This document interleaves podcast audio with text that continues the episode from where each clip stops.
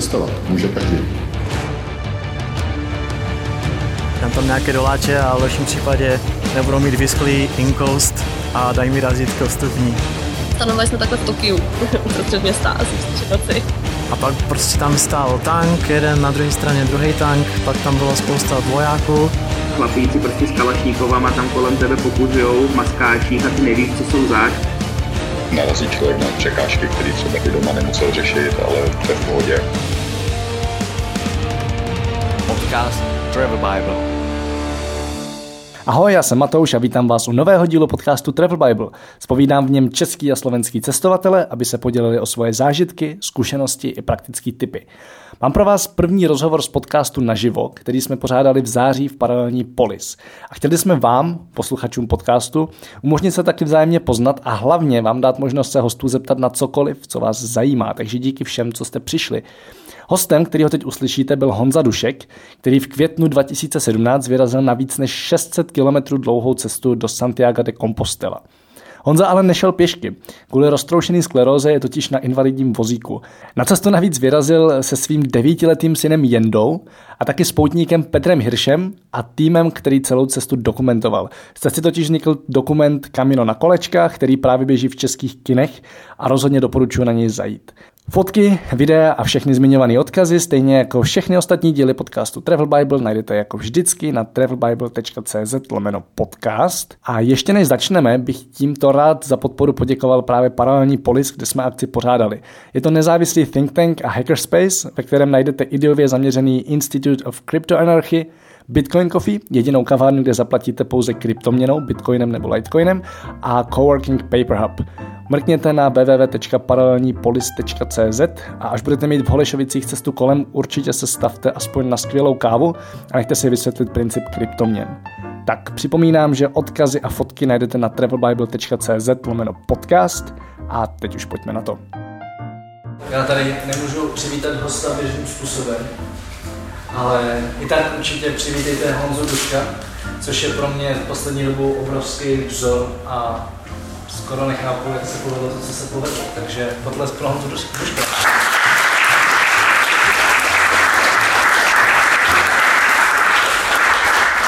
Tak, děkuji. Honzo, ty jsi prošel nebo projel cestu Camino de Santiago zhruba 600 km na vozíku a mě zajímá na začátek, jaký to byl, začnu od konce, jaký to byl pocit, když jsi přijel do toho cíle.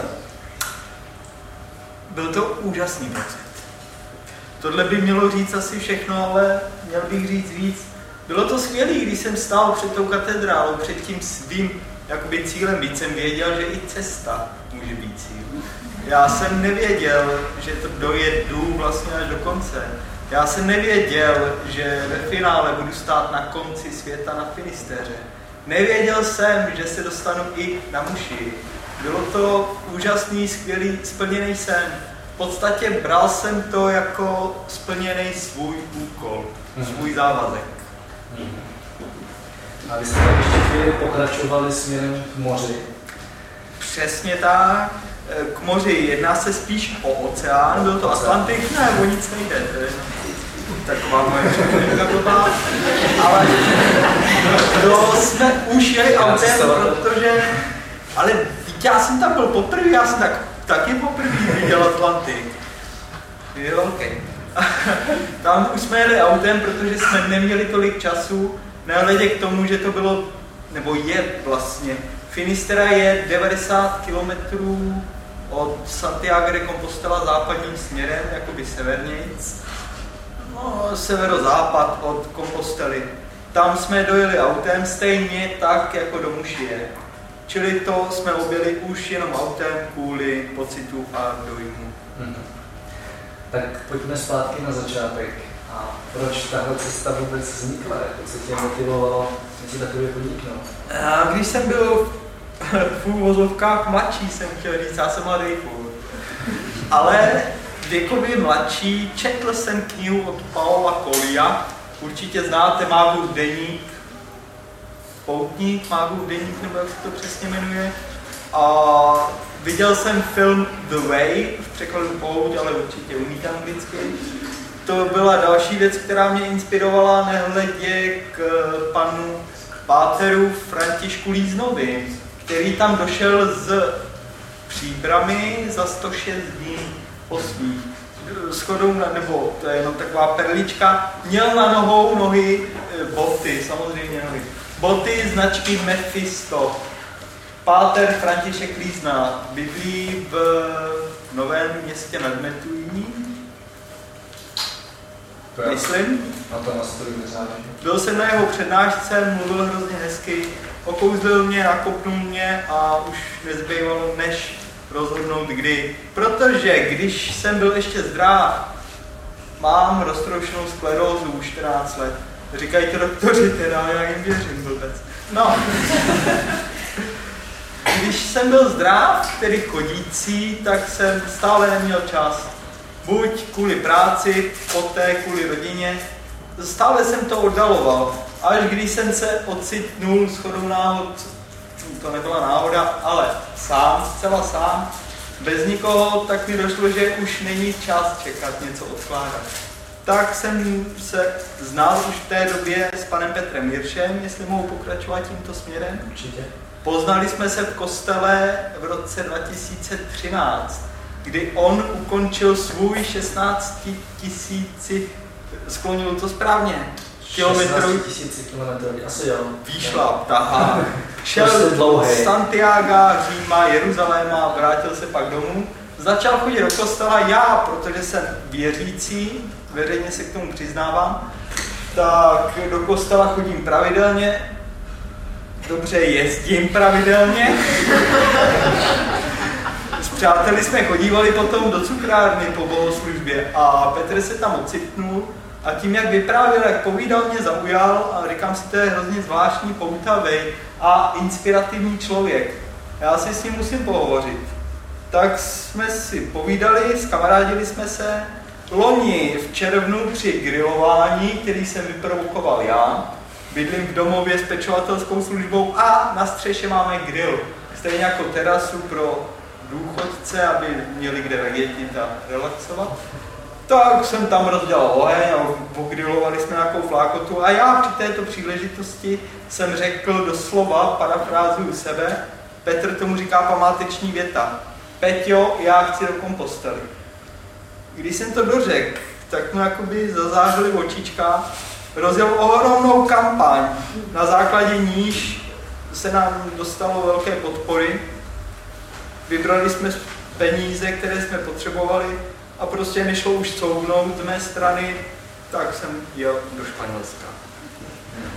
Splnit si svůj sen a posléze jsem zjistil, že i povinnost. Protože Z jakého hlediska povinnost? já kolem sebe, nebo takhle kolem sebe, kousek bude dvora Králové nad Labem, kde bydlím, je Žireč. Jediné rehabilitační centrum pro lidi s roztroušenou sklerózou. To znamená, že tam jsem se setkával s lidmi, kteří seděli na vozíku. V úvozovkách seděli, oni většinou leželi nebo se váleli na tom vozíku, protože už nemohli.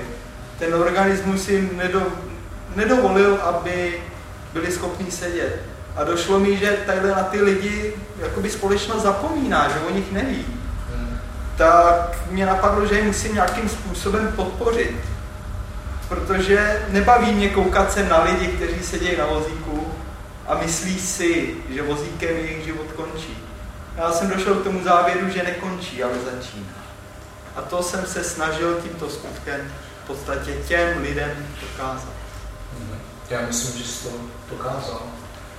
A docela mě zajímá, jaký vlastně překážky všechny se na té cestě musel překonávat, protože i pro normálního člověka je takhle dlouhá cesta, než jde pěšky, relativně náročná a v momentě, kdy vlastně třeba nemůžeš sám překročit potok, tak mě jako zajímá, ne, ne ty fyzické překážky, mě zajímá, co se ti na té cestě dělo v hlavě, protože to má každý úplně jinak a zajímá mě, co to bylo u tebe.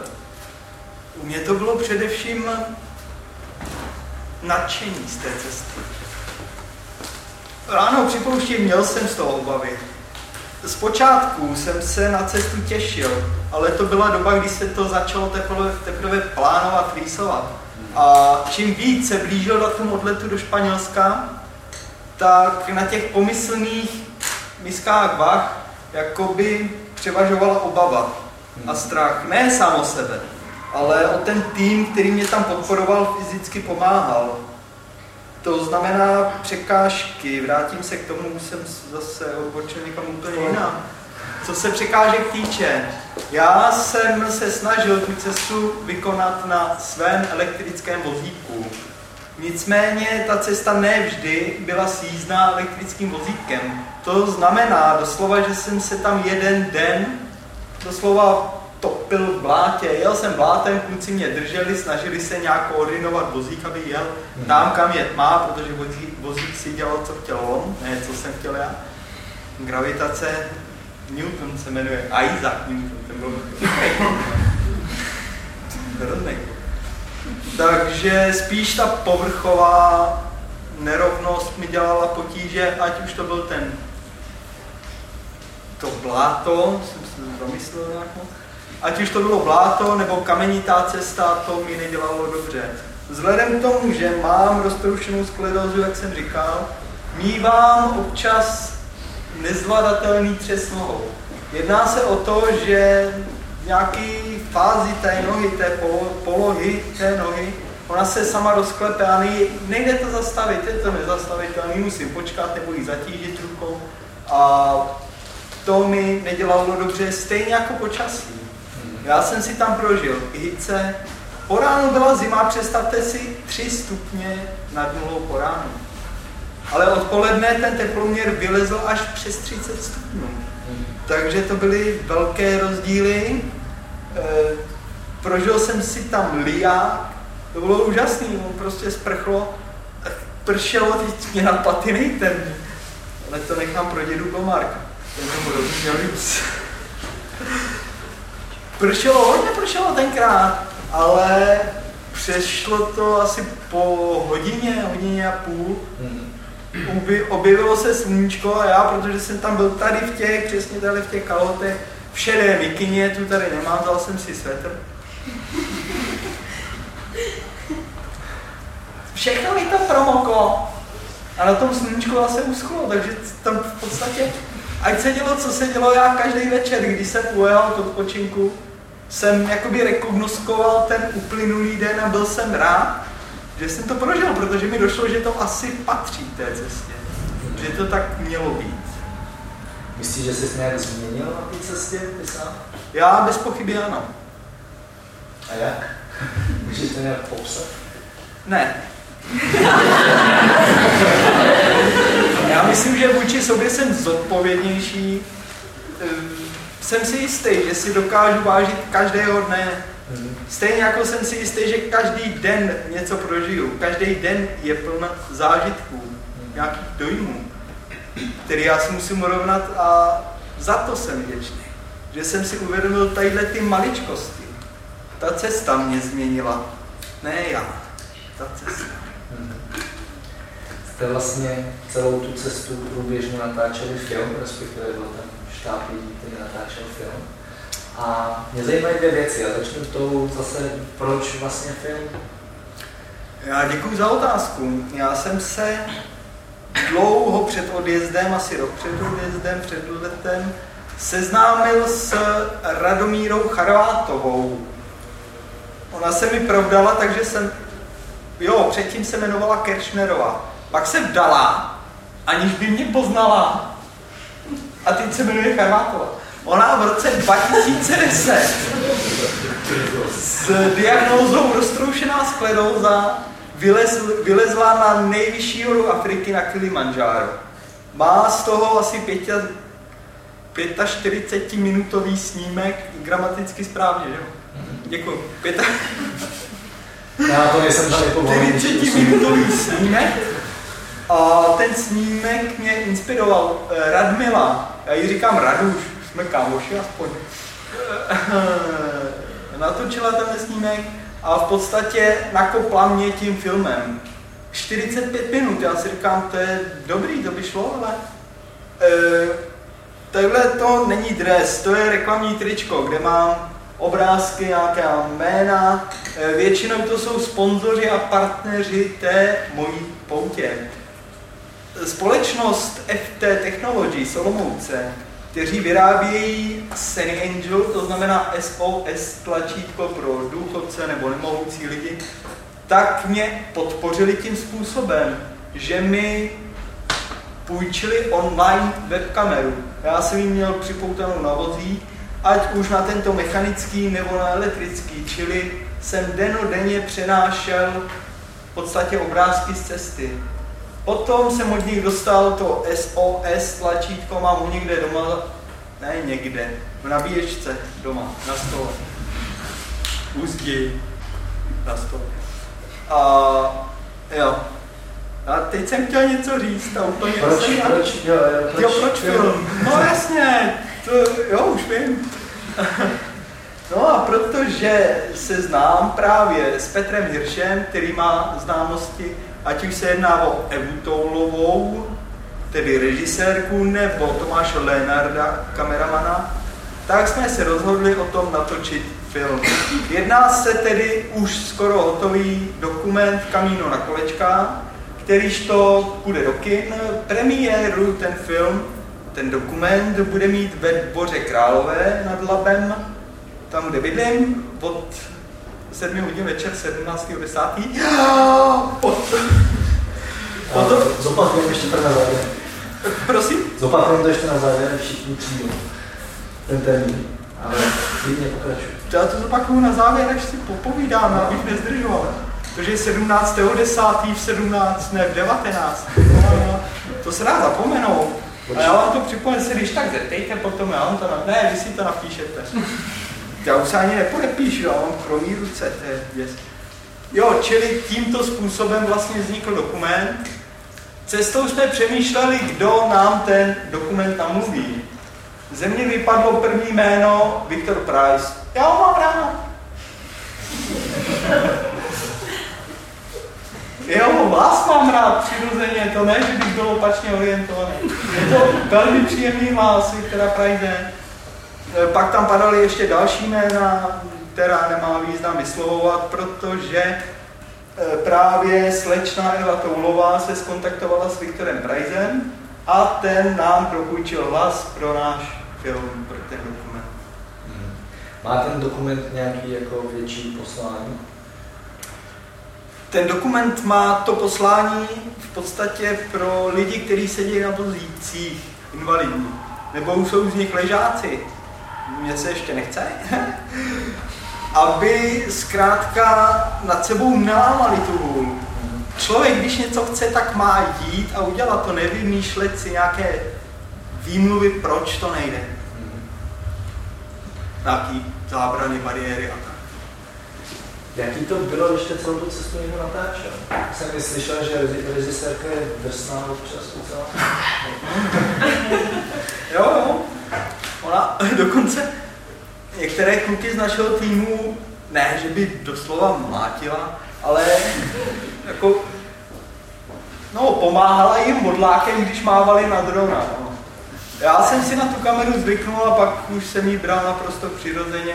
Nevadila mi, koukal jsem se tam, kam jsem chtěl já a bylo mi to fuk, jestli někdo něco točí, někde něco lítá, je to je jedno, já vidím směr a šel jsem svojí cestou. Super. Ty jsi celou tu cestu absolvoval se svým synem, který ti letím, jestli to říkám správně. Je tomu tak? Je... Pardon? Proč, proč ten syn chtěl jít s tebou? Protože co jsem slyšel, tak on byl ten, kdo řekl, že bude s tebou. Já jsem rozvedený. Mám tři děti, Jenda je prostřední potomek můj a doneslo se ke mně skrze jeho maminku, že má problémy ve škole, že se špatně chová k učitelce, nejen k učitelce, ale k autoritám jako takovým vůbec.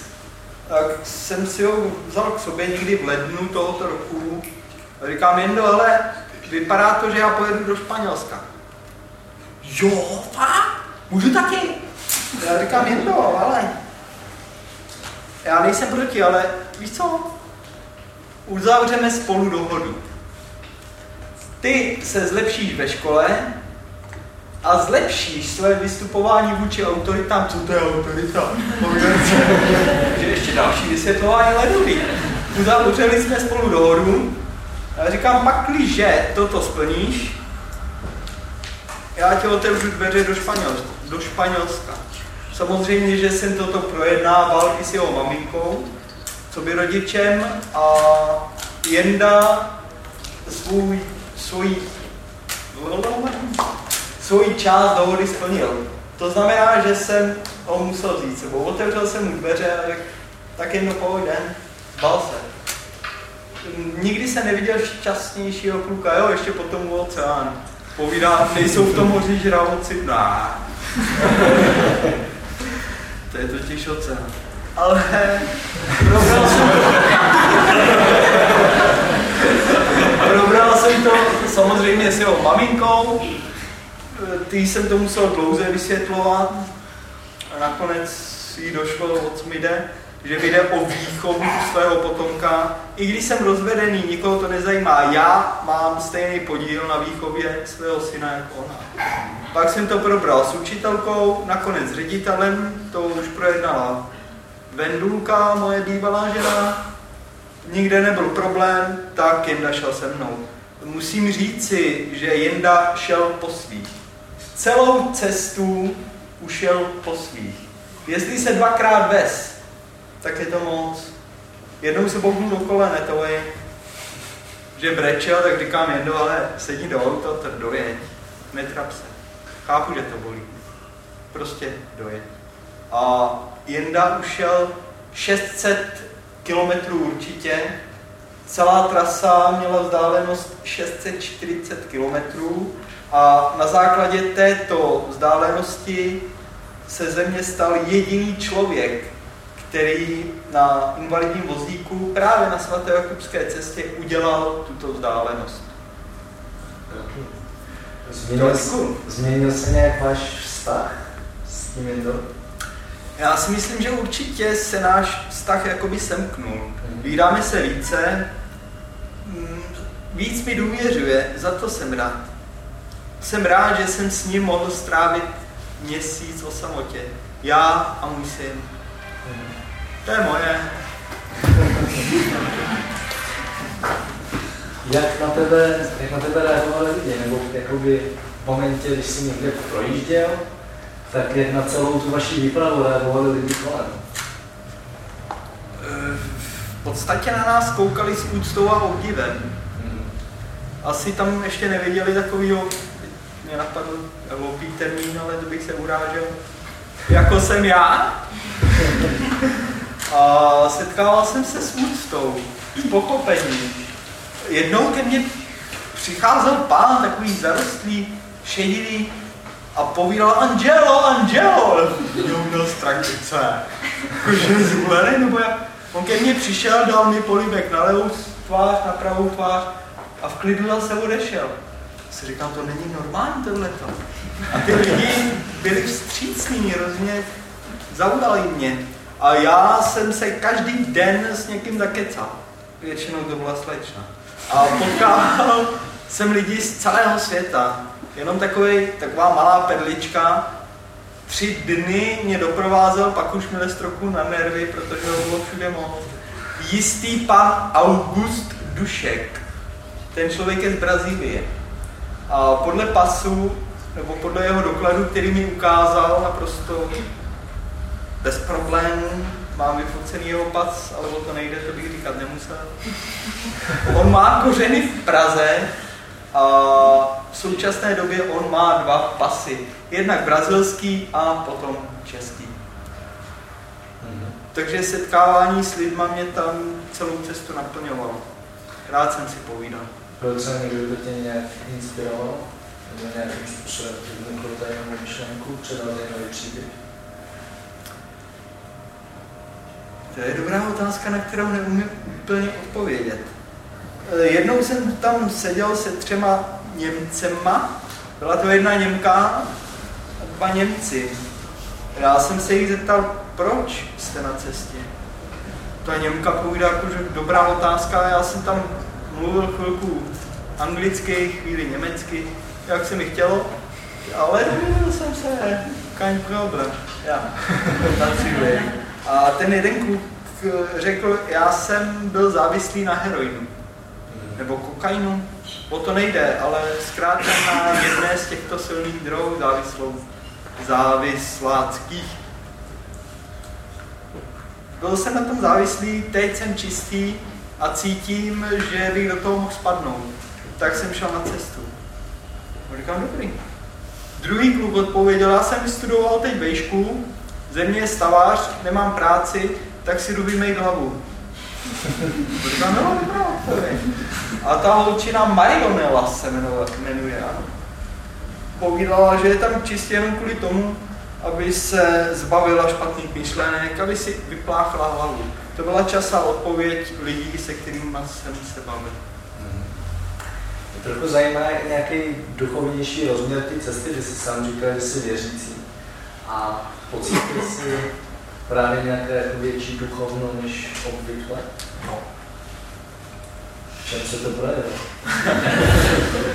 Já si dělám legraci, já se omlouvám. Já jsem jednou takhle jel na tom elektrickém vozíku a on má takový měřák, měřák kapacity baterky. A svítilo mi tam poslední světilko, který na mě notabene blikalo. A já jsem říkal, no tak to je špatně, tady to, já musím k silnici někam se dostat. Vzhledem k tomu, že jsem rád byl na cestě sám, to znamená, že jsem tomu týmu ujížděl.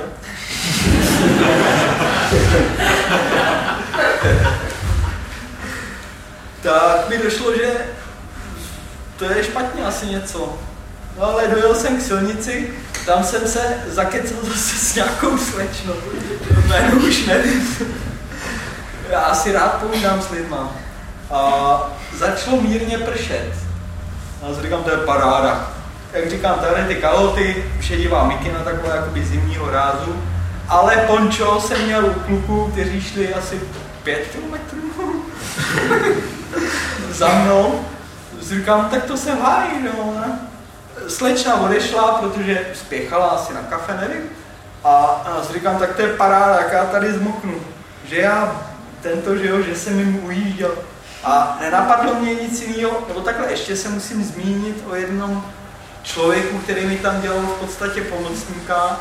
Petr Slavík se jmenuje. On uh, působí jako ošetřovatel někde na Ostravsku, Bílina, myslím. Pečovatel o staré lidi. No a uměl se modlit v jazycích. Já jsem mu nerozuměl, jestli to byla hebrejština. Nerozuměl jsem tomu. A já si říkám, když v jazycích zkusím angličtinu, je, tak co? A jak jsem sepěl ruce nebi, povídám, come on, give me more, take it! A v ten moment začalo lejt. Říkám, dobře mi tak. Pak už jsem byl promočený až na kost, jak se říká. Říkám, že jak to musím vytrhnout, jak se zase sepěl ruce k. A říkám, just stop it, I have enough, stop!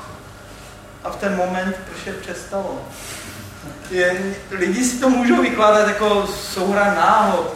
Prostě blázen si něco vymýšlí. Tohle to skutečně k tomu došlo, není to zdokumentované a jsem si jistý, že v této situaci se hrál roli pánu. Tak jo. Tak jsem to vnímal já. Tak jo, máme nějaké dotazy z publika? Ano, jsem normální.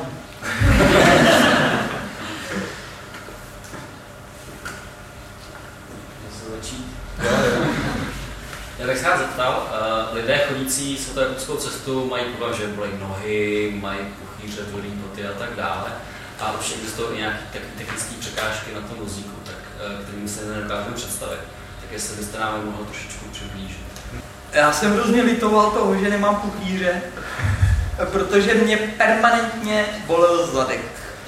Asi kostrč, jak jsem seděl, ať už tady na tom vozíku nebo na tom elektrickém.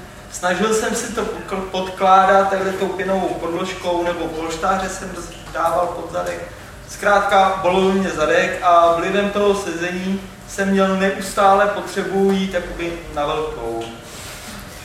A pak jsem si na to zvyk a bylo lepší. Ještě 14 dní po návratu mě bolelo pozadí. Čili tak. Kdo má další dotaz?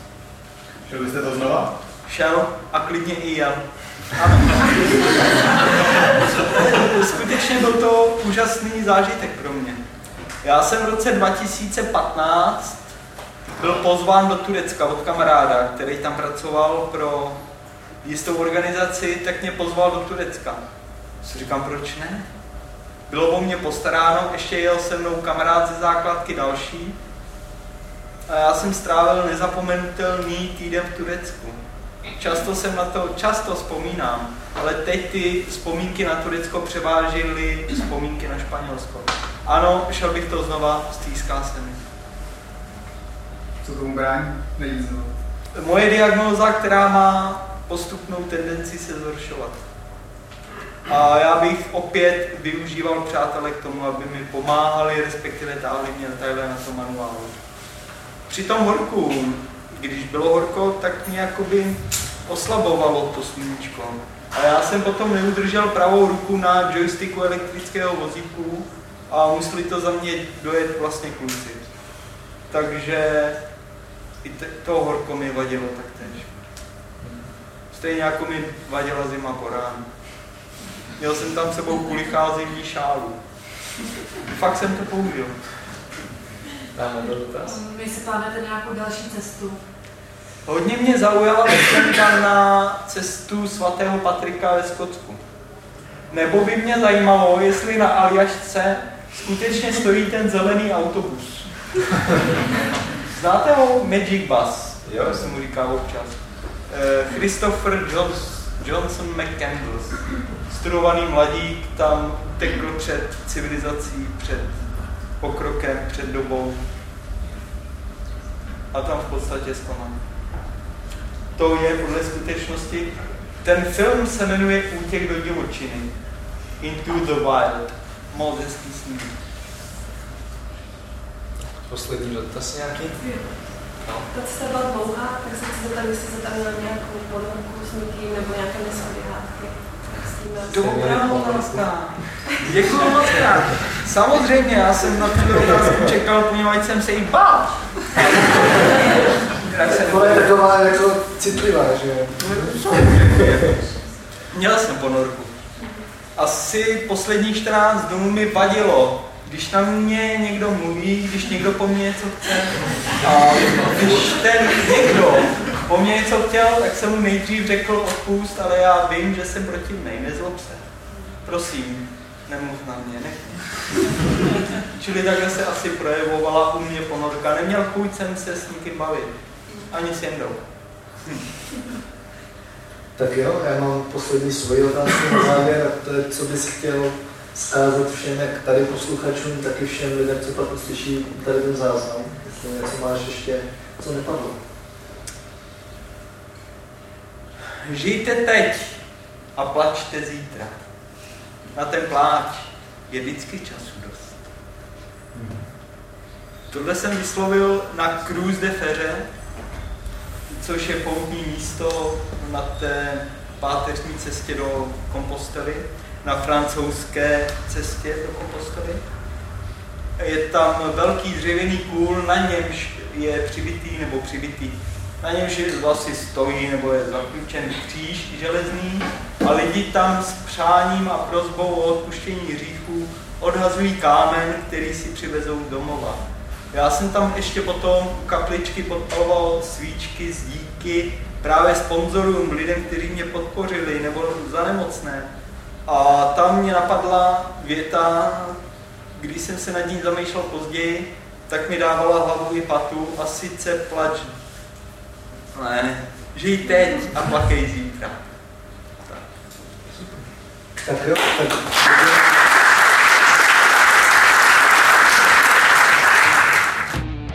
Tento podcast sponzorují božstva. A je jí hodně. Travel Bůh, Ježíš, Buddha, Shiva s Višnou, Alák s Akbarem, Dayak, Batak, Toreja, Asmat, Adonis, Apollo, Krteček, Artemis, Athena, Dionysus, Ferdam, Ravenec, Eos, Hermiona, Poseidon, Batman, Serena, Zeus, Indiana Jones, Loki, Thor a celá ta sebranka ze severu. Díky. Travel Bible je prostě boží. Ať si cestovatel začátečník nebo pokročilý, najdeš v ní hromadu typů, díky kterým bude tvoje chuť vyrazit posílena, volný čas prodloužen a náklady sníženy na minimum. Amen. E, teda letadlo. Co se v Travel Bible dočteš? Spoustu věcí. Třeba, že potřebuješ výrazně méně peněz, než se říká, a že už je asi i máš. Kde a jak sehnat ty nejlevnější letenky, kde bydlet a jíst, aby peníze na 14 dní pohodlně pokryly víc než měsíc. Jaké uzavřít pojištění, aby se nikdy nedostal do maléru. Jaký vybrat účet a kartu, abys nemusel za výběry zahraničí platit ani korunu. Zjistíš, jak chytře využít vlastní bydlení, komu svěřit psa, nebo jak uschovat své věci zatímco budeš na cestě. Přesvědčíme tě, že nemusíš hned končit v práci a přesto můžeš cestovat několik měsíců. Uvidíš, že můžeš jet sám a přitom se tak necítit. Naučí se, jak putovat klidně půl roku s jedním baťohem, nebo jak všechno dostat jen do příručního zavazadla. Ukážeme ti taky, jak a kde si v zahraničí přivydělat, jak psát cestovatelský blog, nebo jak pracovat na dálku. To všechno a ještě mnohem víc se dočteš v knize. Ještě si tu? Tak šup na travelbible.cz, travelbible.cz a potkáme se na cestách, protože cestování je prostě boží. boží.